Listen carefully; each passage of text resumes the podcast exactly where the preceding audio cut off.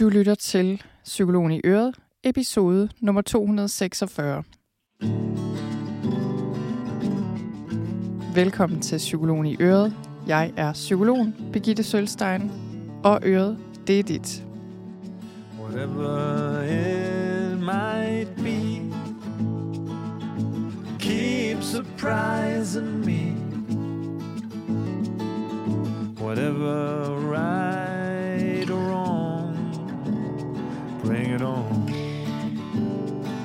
Velkommen til. Velkommen til den her episode. Og øh, jeg håber, at du derude har haft, eller har, en god start på året. Vi er jo stadig i ret så meget i begyndelsen af året. Øhm, det synes jeg egentlig, jeg har. Jeg synes faktisk, det går meget godt. Især når man tænker på, at øh, jeg var egentlig ret så drænet lige efter nytår og jul, og, øh, og havde sådan lidt, lidt en hård start. Men øh, jeg synes faktisk, det går rigtig godt. Og øh, ja, jeg, jeg tænkte faktisk lige her til morgen, at øh, det er faktisk utroligt, hvordan man kan bringe sig selv et helt andet sted hen i løbet af meget kort tid. Det er i hvert fald sådan, jeg har det, med hvordan jeg havde det lige efter jul, og lige umiddelbart efter nytår, der den 1. januar, og så til nu. Så øh, det, er, det er dejligt at konstatere, synes jeg. Så jeg håber også, du har det godt derude, og i dag er en Q&A-episode, hvor jeg svarer på jeres spørgsmål. Og det jeg vil gøre i den her episode, det er, at øh, jeg vil svare på en del spørgsmål, som jeg har fået omkring det at vokse op med alkoholisme, eller være pårørende til en alkoholiker. Øhm, og det gør jeg, fordi det lovede jeg, jeg ville gøre. Jeg øh, lavede et interview med Flemming Langhoff fra Tuba lige inden jul, hvor vi talte om det, at vi talte om, hvordan det påvirker en, når man vokser op med alkoholisme, og vi snakkede om, hvad der kan gøre for at øh, altså hvad man kan gøre for at, at få det bedre og få hjælp. Og, øh, og det var en super god episode, hvis du ikke har lyttet til det interview endnu, og hvis det her emne er noget, der på en eller anden måde er relevant for dig, så, øh, så kan jeg virkelig anbefale dig at lytte til det. Du finder, øh, du finder det inde på min hjemmeside. Jeg, øh, jeg linker også til den episode i noterne til den her episode. Og noterne til den her episode finder du på sølvstein.dk-246. Men, øh, men til den episode, jeg lavede der med Flemming før jul, der havde jeg slæbt en stak spørgsmål med over til ham, som vi svarede på i fællesskab. Og øh, det, jeg har gjort i dag, det er egentlig bare at samle op på nogle af de spørgsmål, jeg ikke nåede der. Så, øh, så vi fik, jeg fik en hel del spørgsmål om det her emne, og i dag der havde, har jeg taget nogle flere af dem med, og har også bredt det lidt mere ud i dag. Så det handler ikke kun om at være vokset op med alkoholisme, det handler også øh, om, hvad, hvad det vil sige at være pårørende. Sådan lidt mere bredt set egentlig. Og, og jeg kommer nok også til at tale lidt mere om alkoholisme sådan. Ja, generelt.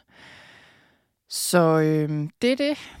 Og jeg håber virkelig, du vil lytte med her, hvis det her emne overhovedet er relevant for dig.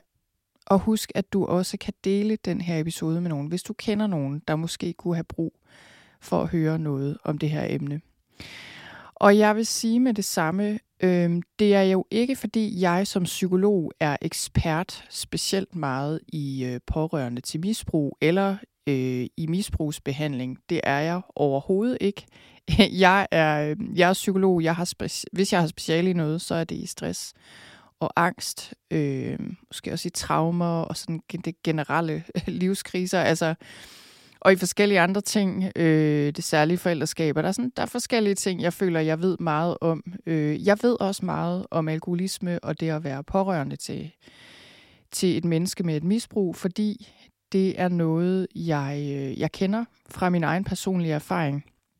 Og jeg er stødt på det meget, fordi det er udbredt jo. Så jeg er stødt på det og støder ofte på det i mit arbejde som psykolog. Så, så jeg vil sige, det er bare for at sige, det her er noget, jeg, jeg ved noget om, og jeg har nogle erfaringer og noget viden, jeg gerne vil dele. Men jeg er ikke, jeg er jo ikke misbrugsbehandler, for eksempel. Øhm, og så, så, så det vil jeg bare sige her med det samme. Og jeg vil også sige, at det her er et område, hvor der jo er forskellige, jamen som, som med alle andre problematikker jo, der er forskellige tilgange til det her med, hvordan hjælper man bedst pårørende og også selve misbrugeren. Øhm, der er forskellige idéer om, hvad der er bedst her. Der er forskellige teorier, metoder, erfaringer. Og, og det, jeg gør her, det er, at jeg deler det, jeg gerne vil dele her. Og så, øh, så håber jeg, at du tager det, du kan bruge, og lader resten ligge. Og jeg, øh, jeg fortæller også lidt om til sidst, siger jeg lidt om, hvor man kan opsøge hjælp, og, og hvad man kan gøre. Det er heller ikke en udtømmende liste øh, over, hvad man kan gøre, og hvor man kan blive klogere. Så, så det, jeg gør her, det er, at jeg deler fra mit perspektiv. Både som mig selv, men også som psykolog. Så det er det.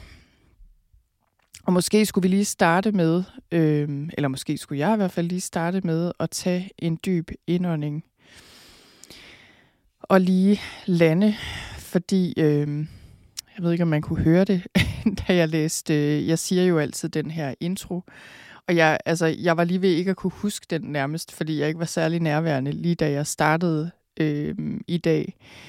Og det er fordi, dagen i dag er slet ikke gået som forventet, det er der jo ikke ret mange dage, der gør. Det gør de især ikke, hvis man har børn, og jeg synes især ikke vores gør, fordi øh, ja, det gør de bare ikke, og det gjorde de heller ikke i dag. Der var et barn, der ringede og ringede, og så måtte jeg ud og hente, og frem og tilbage, og alt muligt. Nå. Men det ene med det andet. Jeg, øh, jeg har i hvert fald brug for lige at, at samle mig lidt.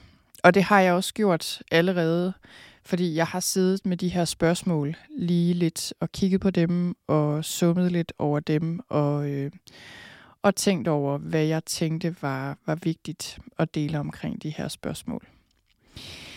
Så lad os hoppe ud i det. Og det jeg vil gøre, det er, at jeg simpelthen vil, øh, vil, vil læse de her spørgsmål op og, øh, og give mine erfaringer videre. Og, øh, og der er 1, 2, 3, 4, 5 spørgsmål, synes jeg, det ser ud til, der Så, vi går i gang. Øhm, der, er, øh, der var et langt spørgsmål her med en beskrivelse af en situation, og så vil jeg lige læse den her del op, der handler om øh, den svære proces. Du skriver, jeg er mor til tre nu. Altså, forhistorien er, at, øh, at du er vokset op med forældre, der er misbrugere, og stadig er. Nu er jeg mor til tre, og deres bedsteforældre er i misbrug. Jeg er selv vokset op i det. Hvordan skal jeg tale med mine børn om det? Det er super svært. Jeg har skjult det i mange år for venner og mine børn osv. Hvad gør jeg? Og jeg vil bare sige, jeg kan godt forstå, det er svært.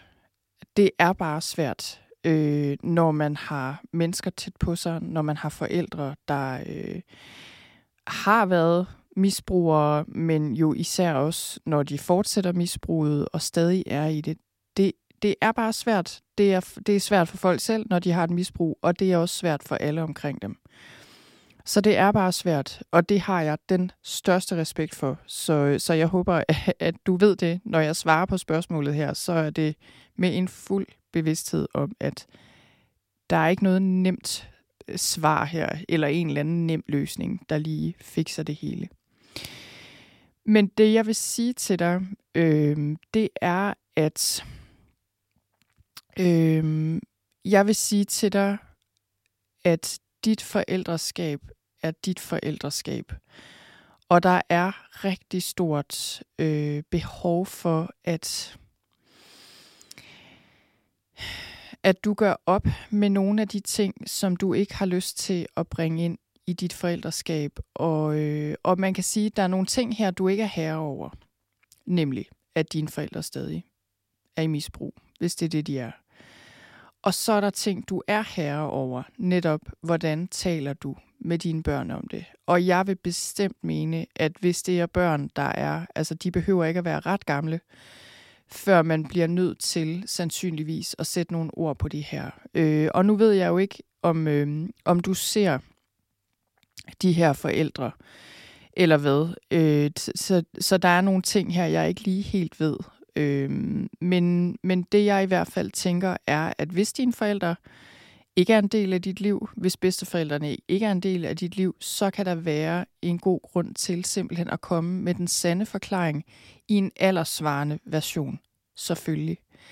Det vil være min tilgang, og det, øh, det vil det simpelthen, fordi som regel så er alkoholmisbrug omgivet, altså omgæret af så meget øh, Øhm, altså lukkede døre, ting, der går og foregår i hemmelighed, tabu, skam, og især børnene holder på de her hemmeligheder. Og det vil jeg sige til dig, at, øh, at det behøver du ikke at give videre til dine børn. Du kan tale om det her og vise dem, at det her, det er noget, det er trist, det er svært, men det er også noget, vi kan tale om. Øh, og noget, jeg kan give svar på, og noget, I gerne må spørge om, og noget, der ikke er hemmeligt, fordi her kan vi tale om alt. Det er i hvert fald sådan, jeg øh, går til mit eget forældreskab. Øh, jeg vil simpelthen gerne have, at mine børn kan spørge om alt, og vi kan tale om alt. Og at der ikke er noget, de opfanger som et eller andet, der sådan de fornemmer, men som jeg ikke vil give dem svar på. Øh, eller, eller give dem et svar, der, der tydeligvis ikke er rigtigt, og som de godt kan fornemme ikke er hele sandheden. Og igen, selvfølgelig skal det være en aldersvarende forklaring, vi giver børnene her. Så det, det er det første, jeg vil sige. Øhm, det bestemmer du. Den her del er du herre over. Og selvfølgelig kan det være svært, fordi vi skal også finde ud af, jamen, hvad siger vi så, og, og hvordan siger vi det, og så videre. Men åbenhed og ærlighed og aldersvarende forklaringer, det er min klare erfaring øh, og overbevisning, at det er bedst. Og så er der det der med, at du siger, at du har skjult det for dine venner, og skjult det for dine børn. Og det vil jeg også sige, øh, det vil jeg anbefale dig at holde op med. Det er ikke fordi, du behøver at fortælle om alle detaljer til alt og alle, men der er noget, der tyder på, at du har brug for at frelægge dig den her skam og hemmelighedsholdelse. Og, og det, er, det er så typisk, øh, fordi børn af alkoholikere, de, øh, de påtager sig ligesom den her rolle, der handler om at holde ting hemmeligt og skamme sig over noget, der ikke er deres. Og det kan være, at du stadig skammer dig over et misbrug, der ikke er dit. Og det er der behov for, at du holder op med. Så, så tænk virkelig på det, de her hemmeligheder og det her med at holde det hemmeligt. Øh, hvorfor gør du det, og hvordan kan du begynde at åbne op og være mere åben og ærlig? Og jeg ved også godt, det er svært det her, fordi det her handler jo ikke om, at du nødvendigvis, eller overhovedet, skal til at dele omkring det her på sociale medier eller i fuld offentlighed overhovedet. Det kan være, det bare er med nogle få stykker, du har tillid til. Øhm, men, men det er svært det her, fordi det her dilemma, som alle børn og pårørende til misbrugere er i, nemlig at på den ene side, så er det en ensom rejse, øh, og, vi, og vi har brug for at dele det med nogen, og på den anden side, så vil vi heller ikke, så vil vi også gerne respektere folks privatliv, og vi vil gerne respektere deres anonymitet, hvis de ikke selv er villige til at være åbne omkring det, hvilket man jo sjældent er, selvfølgelig, når man har et aktivt misbrug.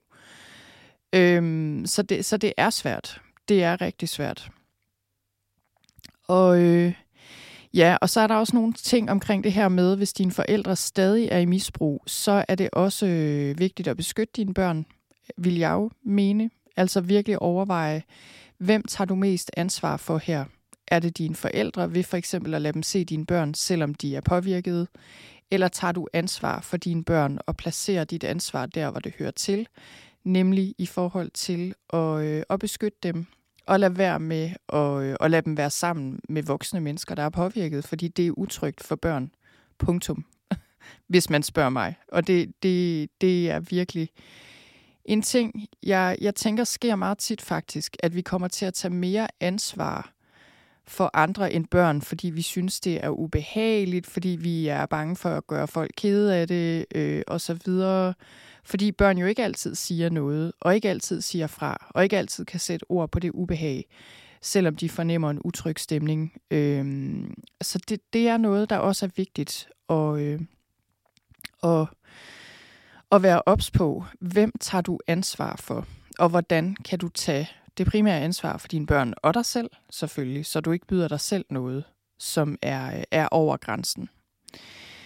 Øhm, og, og jeg vil bare sige, der, jamen der er et stykke arbejde her, du sikkert allerede er i gang med, men, øh, men det er som regel en livslang proces, og det er det jo for os alle sammen, øh, uanset hvad, hvem vi er. Men, men det her er en stor ting, og der er nogle barriere, der skal brydes, og nogle mønstre, der skal arbejdes med, så dine børn ikke arver dem.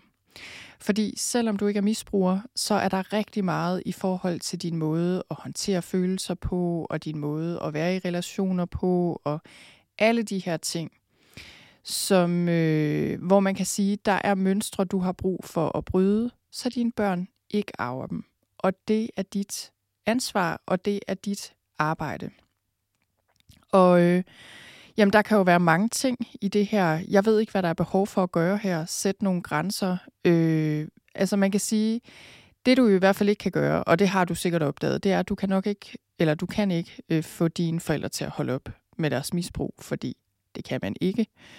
Øhm, men, men hvis du stadig er i gang med det efter mange fejlslagende forsøg, så er det jo også et sted, du kan holde op med at bruge din tid og dine ressourcer. Øh, men det fornemmer jeg nu ikke rigtigt i dit spørgsmål eller din historie. Men jeg vil nok sige, øh, ja, se det som et arbejde, se det som din fornemmeste opgave at bryde nogle mønstre her, som du kan se, du sidder fast i. Så, øh, og, og, og det jeg vil sige, det er også, at dine børn tager ikke skade af øh, at have bedsteforældre, der er i misbrug det, de kan blive mest påvirket af, det er jo, hvis, øh, hvis de ikke kan tale om det, øh, hvis der ikke er nogen, de kan snakke med, øh, med det om, og, og man kan sige, og hvis der ikke bliver taget ansvar i forhold til at beskytte dem selvfølgelig. Altså, så, der, så igen, det, jeg tror på, at øh, jamen børn, de, og, altså børn kan og skal leve med mange svære ting og svære livsomstændigheder. Og det, øh, det er, hvad det er. Og jeg tror bare, at vi... Øh, det hjælper os rigtig meget, når vi tager ansvaret tilbage til os selv og siger, okay, hvordan kan jeg så være den bedst mulige forælder i den her situation? Hvordan kan jeg hjælpe mine børn med at dele bedst muligt om, med det her? Ja, så det var det spørgsmål. Øh, så går vi videre til næste spørgsmål. Der er en af jer, der skriver, min kære inde er dybt alkoholiseret gennem mange år og flere dyre ophold på afvendingscentre. Intet virker, og ingen aner, hvordan de skal leve med hende som alkoholiker. Hendes mand sender hende op til hendes 80-årige mor, når han ikke kan holde det ud, men et par dage senere får hun lov at komme hjem. Hendes 30-årige datter er den voksne og ansvarlige. Hun forsøger at holde fred imellem familiemedlemmer og få sin mor til at stoppe med at drikke.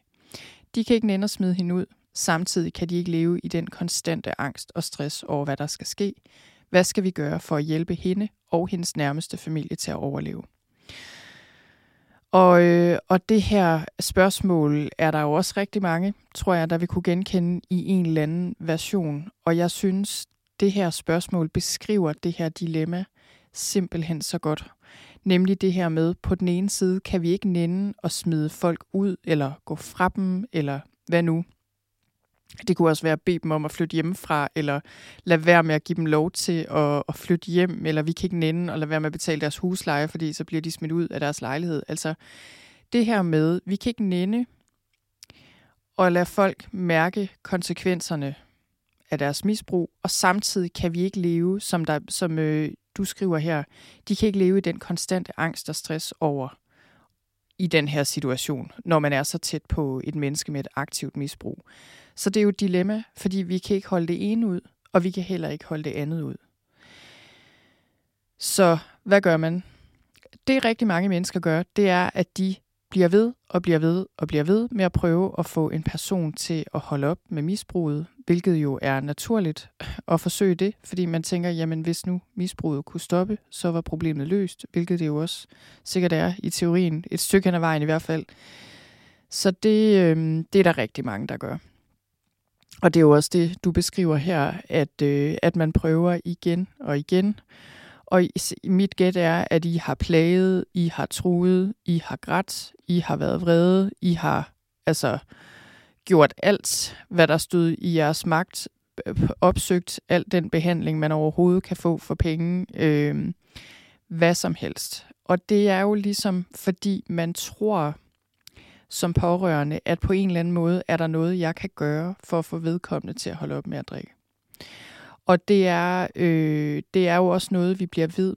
Det, det er noget, vi bliver, eller vi bliver ikke nødt til, men vi føler, vi bliver nødt til at holde fast i den idé, fordi det er, det er meget svært at, øh, at komme dertil, hvor vi erkender, at det her er noget, vi ikke har. Det her er noget, vi er magtesløse overfor. Simpelthen. Vi kan ikke få et andet menneske til at stoppe med deres misbrug, øh, hvis de ikke vil og, og selvom de vil, hvis de ikke kan. Det kan vi ikke. Og det er en hård erkendelse, når det er en mor, en far, en bror, en søster, en kone, en mand, en datter, en søn. Det er en virkelig hård erkendelse, så vi vil gøre rigtig meget. Øhm, og, og samtidig så sker der jo også det, at situationen bliver fuldstændig uholdbar, fordi vi bliver lige så påvirket af det her misbrug som selve misbrugeren over tid. Netop fordi vi kaster alt over bord for at prøve at hjælpe folk, øh, og bliver ved og bliver ved, og, øh, og det, det er bare, øh, altså der er det her ord, der hedder medafhængighed. Det er egentlig ikke et ord, jeg bruger så meget.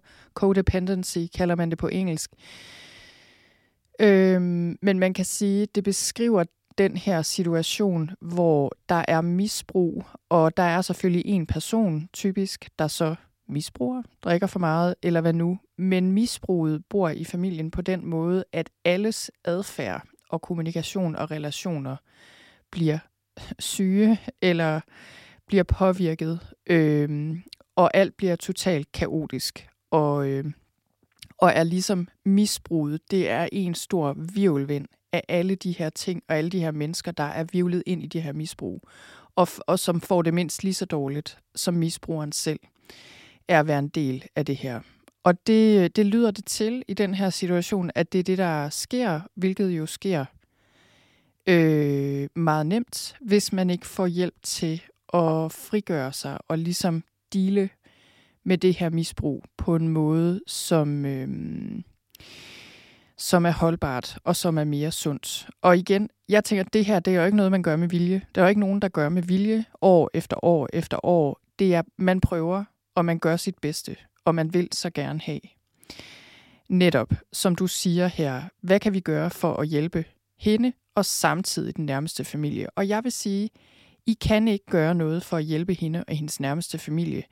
Øhm, man kan ikke nødvendigvis redde en misbruger. Man kan heller ikke nødvendigvis redde deres familie.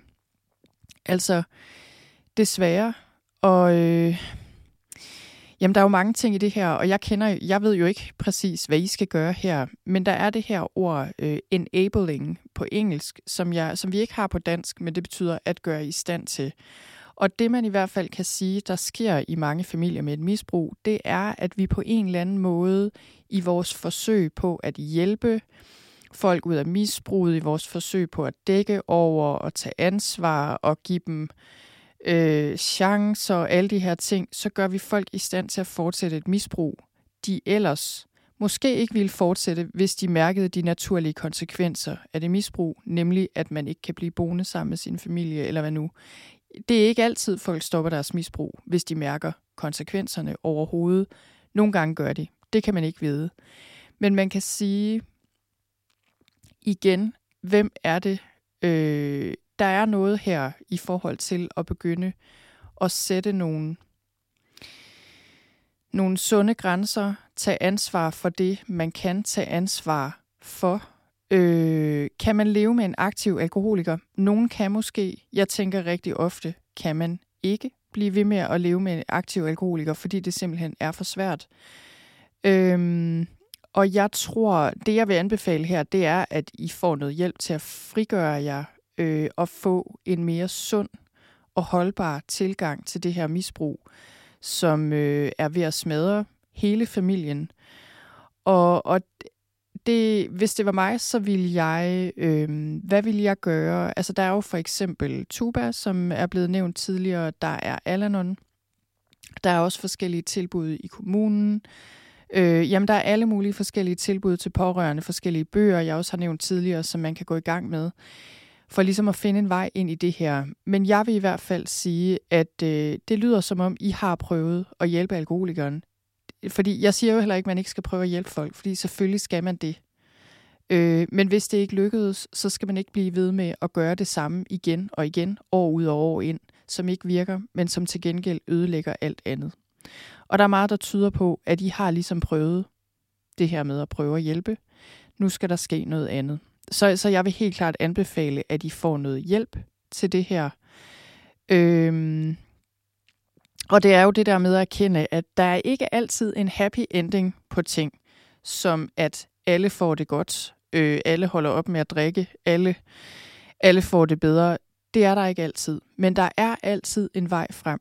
Og der er en vej frem, hvor man som øh, den, der ikke er misbruger, den, der er pårørende, kan komme videre med ro i sindet over tid. Jeg siger ikke, at det kan man gøre fra den ene dag til den anden, men over tid kan man bygge et liv op, hvor man har ro i sindet, har sit eget liv, har glæde, mening og formål, uanset om alkoholikeren drikker eller ej.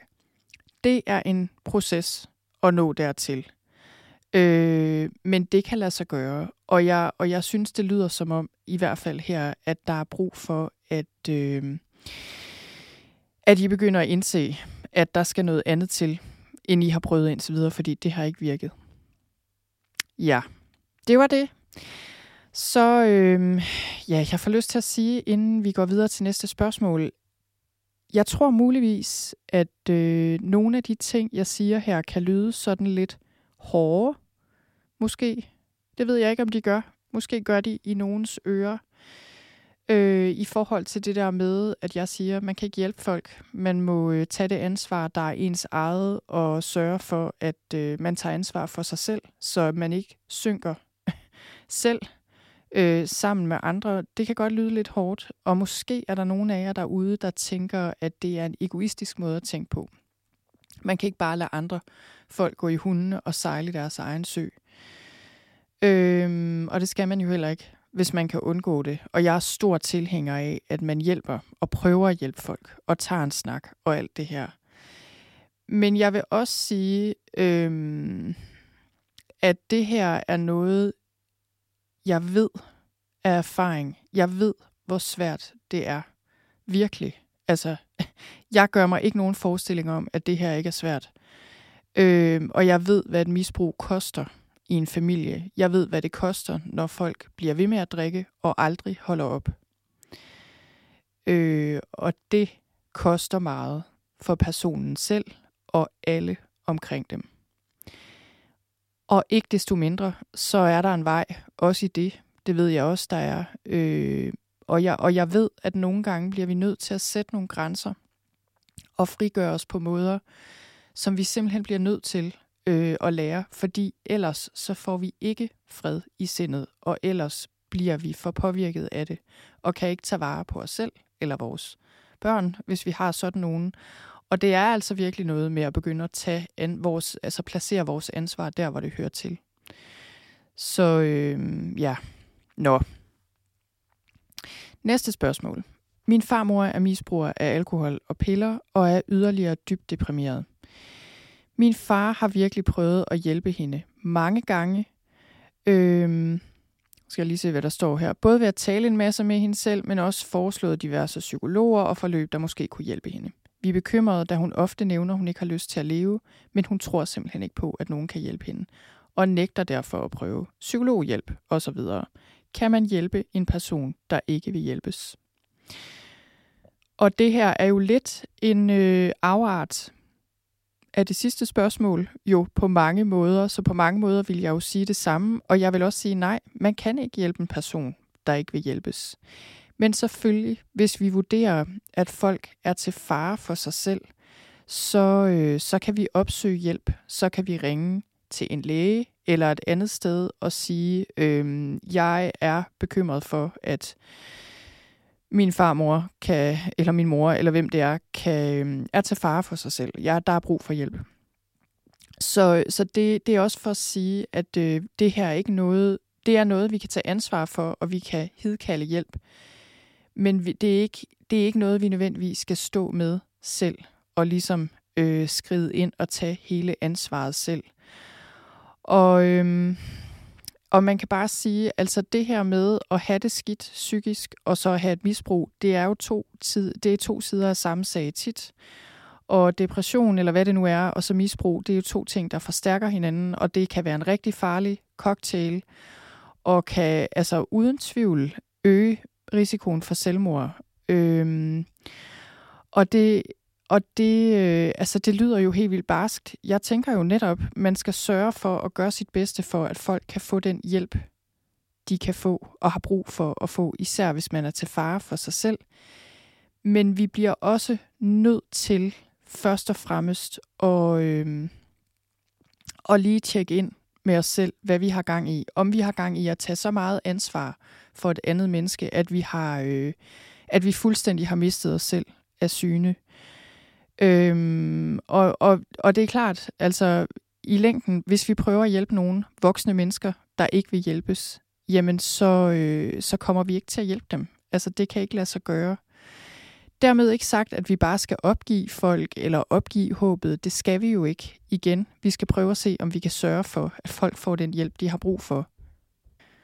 Og det jeg også tror er, er vigtigt at vide her, øh, det er i hvert fald en erfaring, jeg kan give videre, det er, at når vi ligesom får mere styr på, hvad der er vores ansvar, og hvad der er folks eget ansvar i forhold til, hvad de stiller op med deres liv, og hvad de stiller op eller ikke stiller op med deres misbrug, så kan der også blive bund for et forhold, hvor vi øh, altså i bedste fald har det bedst mulige forhold til folk, hvor vi faktisk mødes ikke som en, øh, lad os sige, i det her tilfælde et voksent barn, der, der hele tiden prøver at hjælpe forældrene, men hvor vi giver slip på det, og så mødes og får det bedste ud af, af den tid, vi har sammen, og hygger os, og, og simpelthen dropper det ansvar, men til gengæld øh, mere møder mennesket der, hvor det er.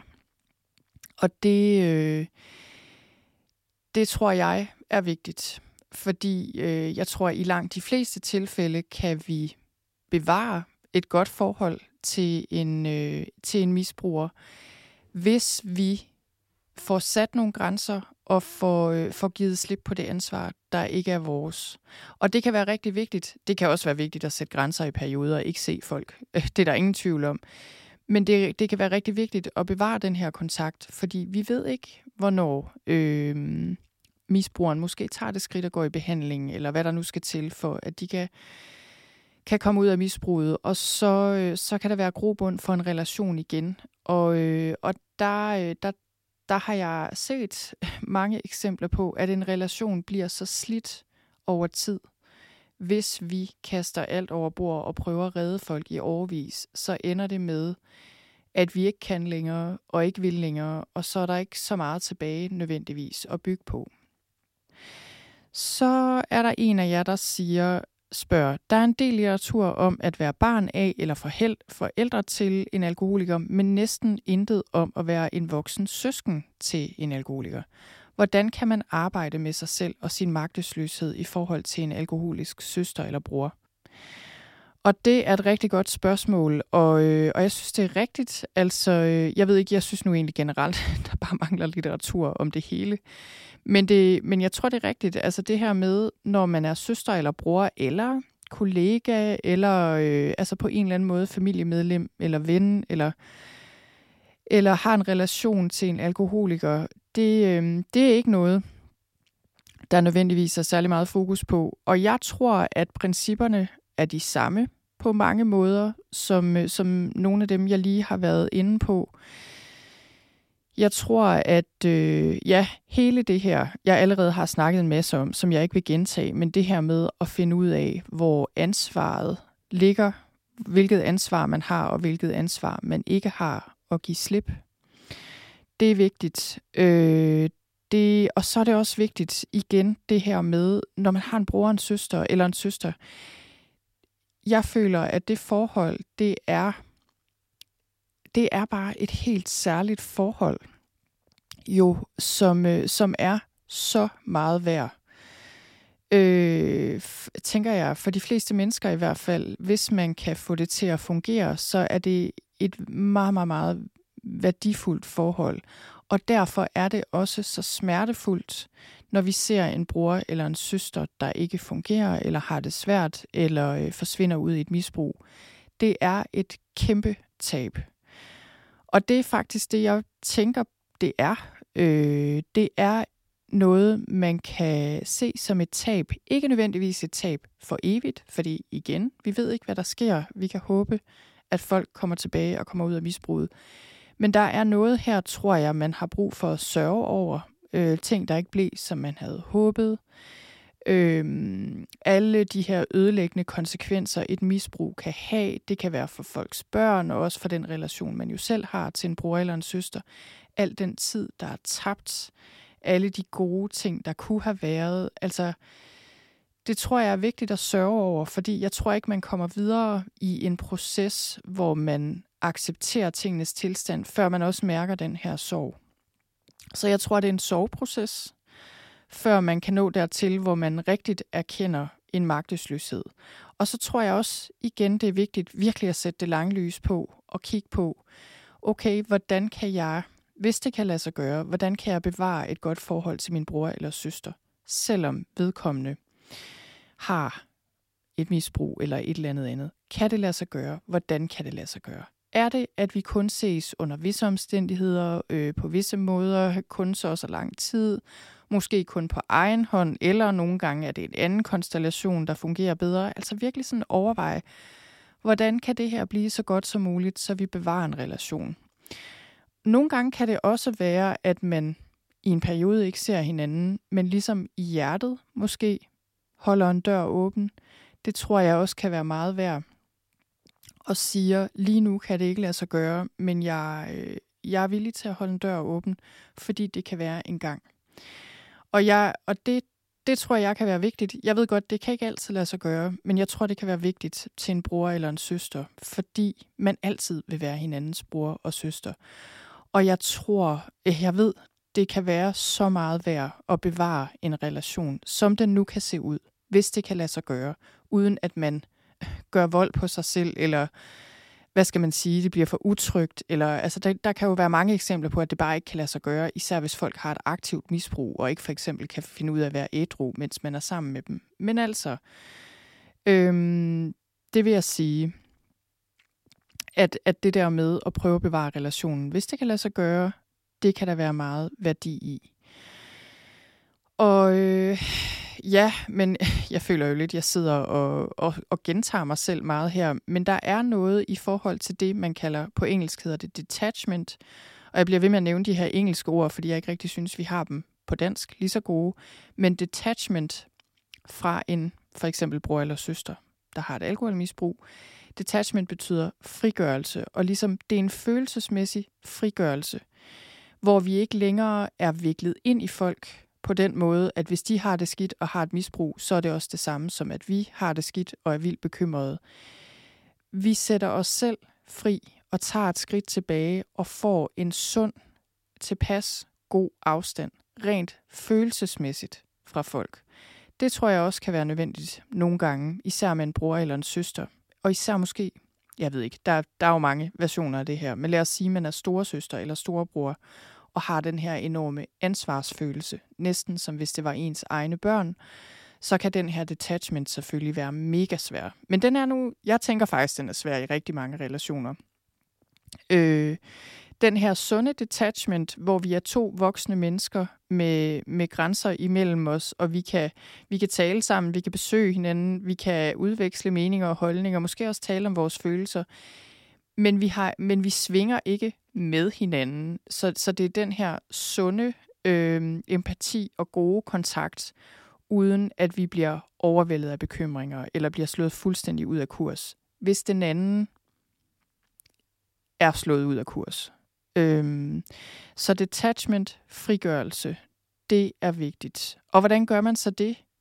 Godt spørgsmål. Igen, jeg vil, jeg vil mene, man skal opsøge noget hjælp. Læs nogle bøger, øh, opsøg noget hjælp. Det her er noget, der jo... Det er en stor ting, det her. Det er nogle kæmpe store ting.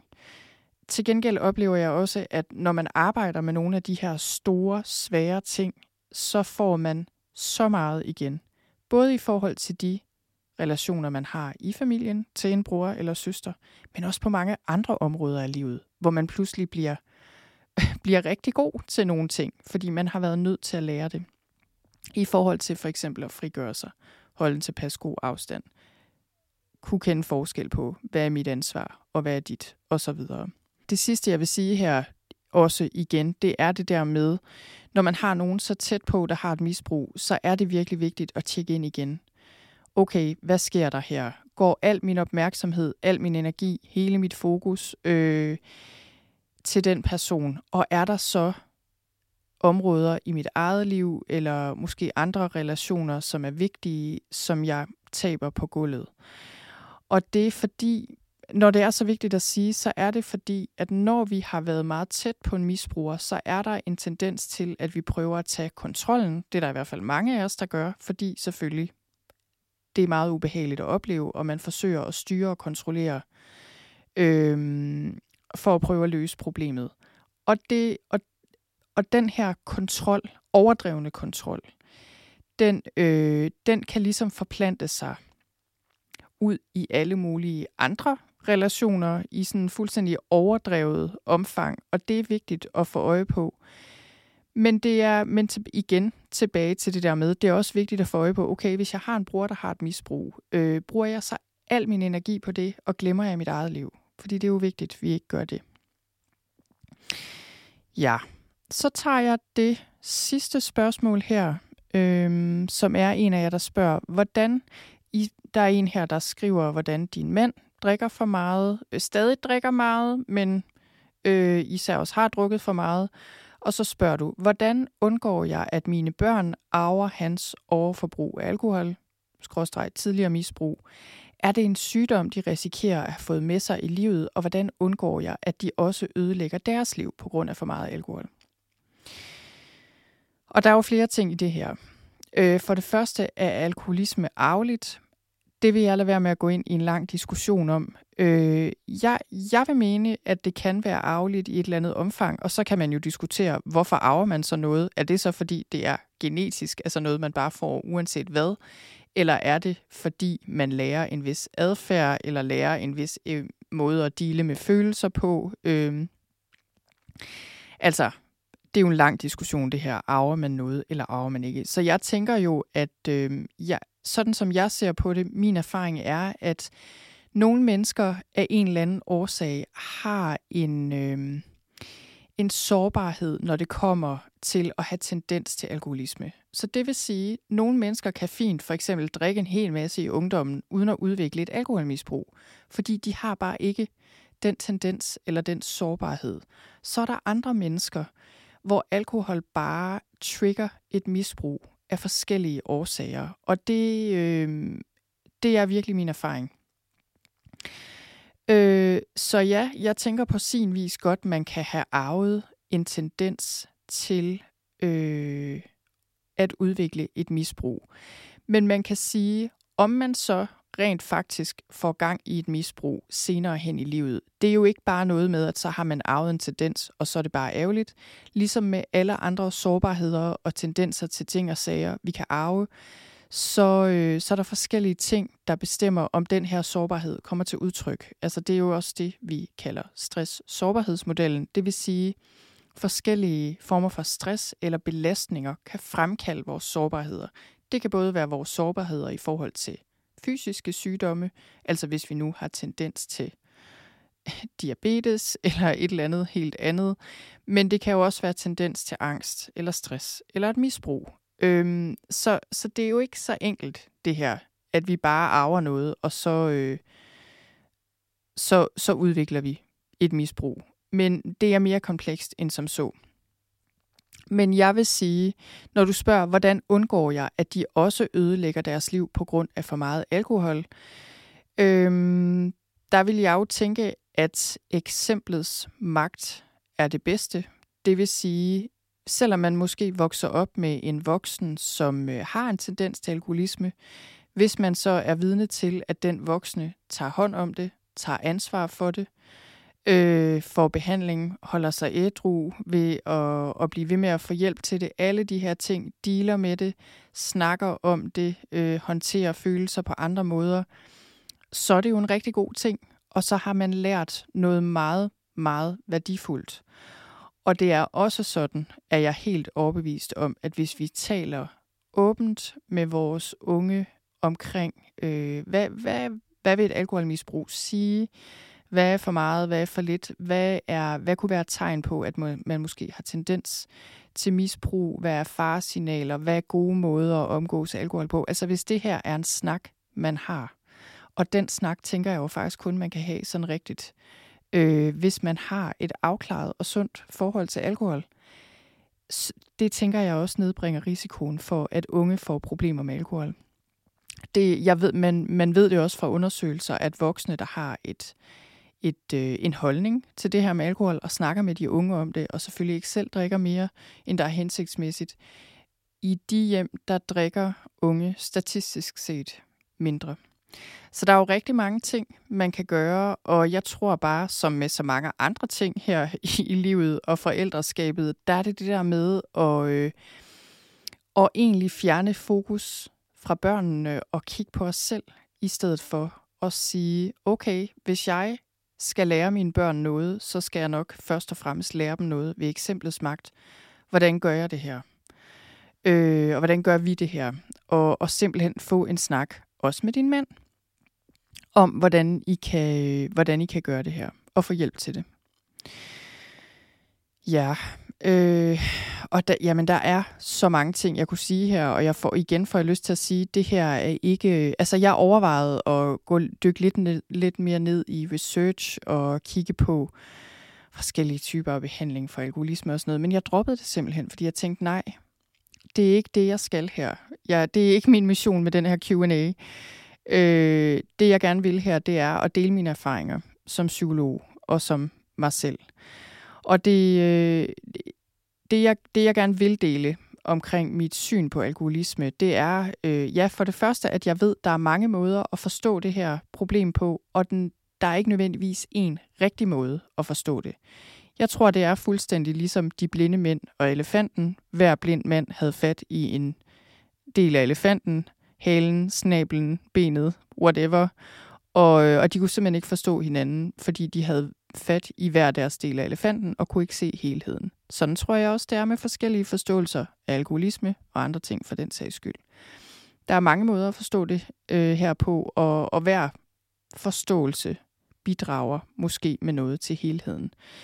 Men man kan sige, at øh, en af årsagerne til, at vi har så stort et problem med alkoholisme i Danmark, er jo vores kultur omkring alkohol. At et fuldstændig vildt forbrug af alkohol i ungdommen, det er alment accepteret, det er normalt. Og det er klart, når det er sådan, så er der også større risiko for, at unge udvikler et alkoholmisbrug. Og fordi at et kæmpe forbrug af alkohol og det at drikke rigtig meget, også som voksen, det er øh, noget, der bliver anset for at være normalt, så er det også øh, meget nemmere at komme ind i eller vedligeholde et misbrug, uden at det bliver set som det store problem. Fordi alkohol bare er, øh, hvad skal man sige, noget, noget, der er en kæmpe, kæmpe del af vores kultur. Og, øh, og det er den ene del af det. Og så kan man sige, at den mere personlige side af det handler jo også om, at når vi kommer ind i et misbrug, hvad det så end er for et misbrug, så øh, vil det som regel være, fordi det her misbrug jo tjener et formål på en eller anden måde.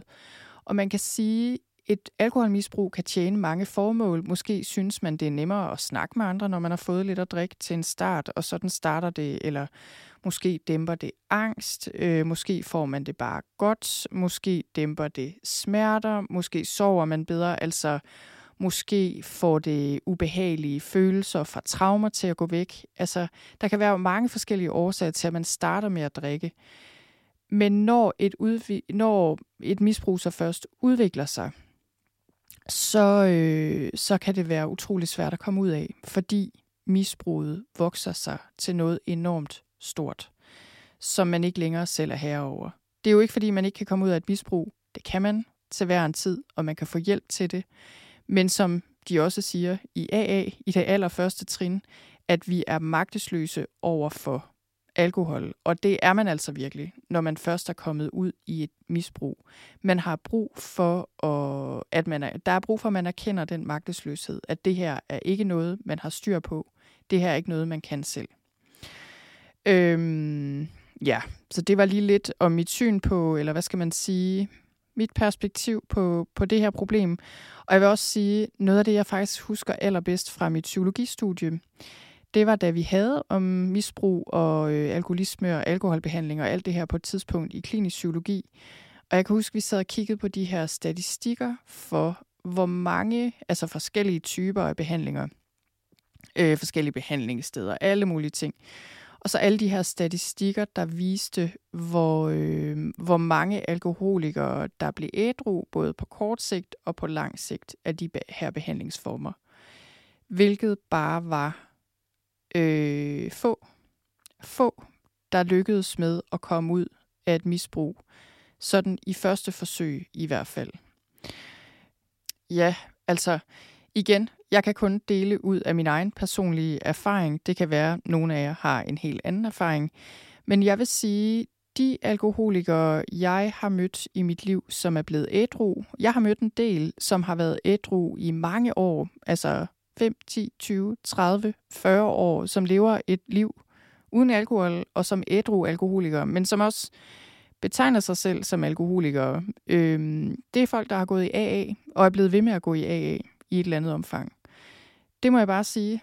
Og det kan sagtens være, at øh, der, altså, der findes uden tvivl folk, der er blevet ædru på andre måder. Det er jeg helt sikker på. Igen, der er mange måder at få hjælp på, men det har bare været min erfaring. Og det har givet mig det indtryk, at øh, det program, det kan noget.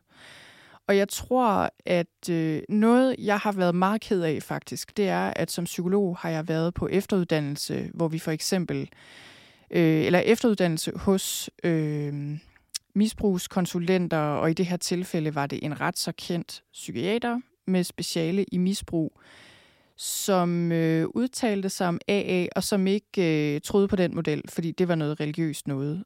Og det må jeg bare sige, det strider fuldstændig imod min erfaring i forhold til, hvad der hjælper folk, men også i forhold til, hvad der er sandt, fordi 12-trinsprogrammerne og AA og, og andre, der er jo alle mulige andre 12-trinsprogrammer, der sådan adresserer andre typer af misbrug og problemer, de har ikke noget med religion at gøre. Jeg tror, problemet er, at i trinene, der bliver der nævnt en højere magt, og måske, jeg ved ikke om der også, jeg tror også, der står Gud nogle gange, hvilket er et problem. Altså hvis det var mig, der skulle skrive de trin om, så ville jeg skynde mig slet det, fordi det er jo totalt misvisende. Og jeg tror, at øh, problemet er, at det kommer fra USA, hvor folk ikke stusser så meget over det, at de tænker, nå, nå, Gud, jamen det må jeg jo bare oversætte til et eller andet, jeg selv kan bruge til noget. Det tænker vi ikke nødvendigvis her i Danmark. Så tror vi, det har noget med Gud og Jesus og Bibelen at gøre, eller noget. Men, men jeg tror, eller jeg ved, at grunden til, at de 12 trin virker for folk, det er på grund af det her åndelige aspekt, hvor vi erkender, at vi har brug for noget større end os selv. Hvad det så end er, det behøver ikke at være noget mystisk. Det kan også bare være andre mennesker, eller gruppen, eller hvad nu. Øhm, ja, men det er bare for at sige, og igen, det her er jo bare et eksempel på en ekspert, som mange anser for at være ekspert og vide rigtig meget på det her område, står og siger noget, som i hvert fald strider mod min erfaring. Og også, øh, ja, simpelthen, altså både min viden og erfaring som psykolog, men også personlig erfaring. Ja, nå. Men øh, lige her til sidst, så vil jeg egentlig bare lige sige igen, gå ind på noterne til den her episode og tjek dem ud, fordi der, øh, der linker jeg videre til den, det her interview, jeg lavede med Flemming, hvor jeg også anbefaler en del forskellige links til, hvor man kan få hjælp, og også hvis man har et alkoholmisbrug, og også forskellige bøger, man kan læse, hvis man er påvirket af en andens misbrug. Så, øh, så det vil jeg anbefale, og, og jeg vil virkelig slutte af med at sige, hvis man enten er pårørende eller selv har et misbrug, så få hjælp. Der er hjælp at hente. Man kan google sig frem til, hvor man får hjælp.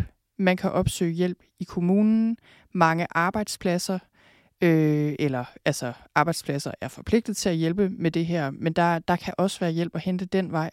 Der er private tilbud. Øh, der er forskellige veje at gå. Man kan gå til lægen.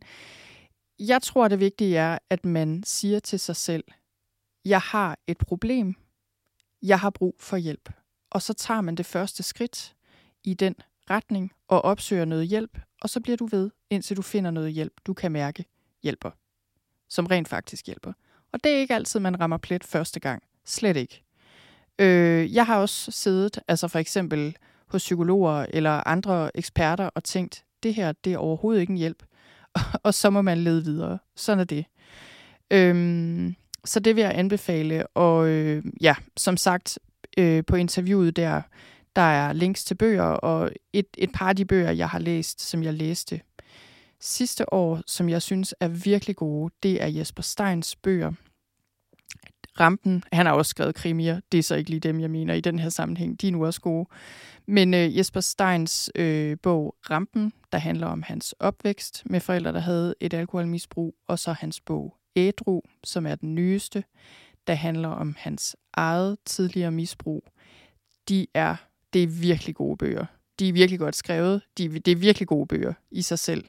Men jeg synes også, man lærer utrolig meget af det i forhold til, hvordan kan man forstå det her problem? Hvordan kan man arbejde med det? Hvordan kan man komme videre? Både som, den, som, øh, som alkoholiker og som pårørende.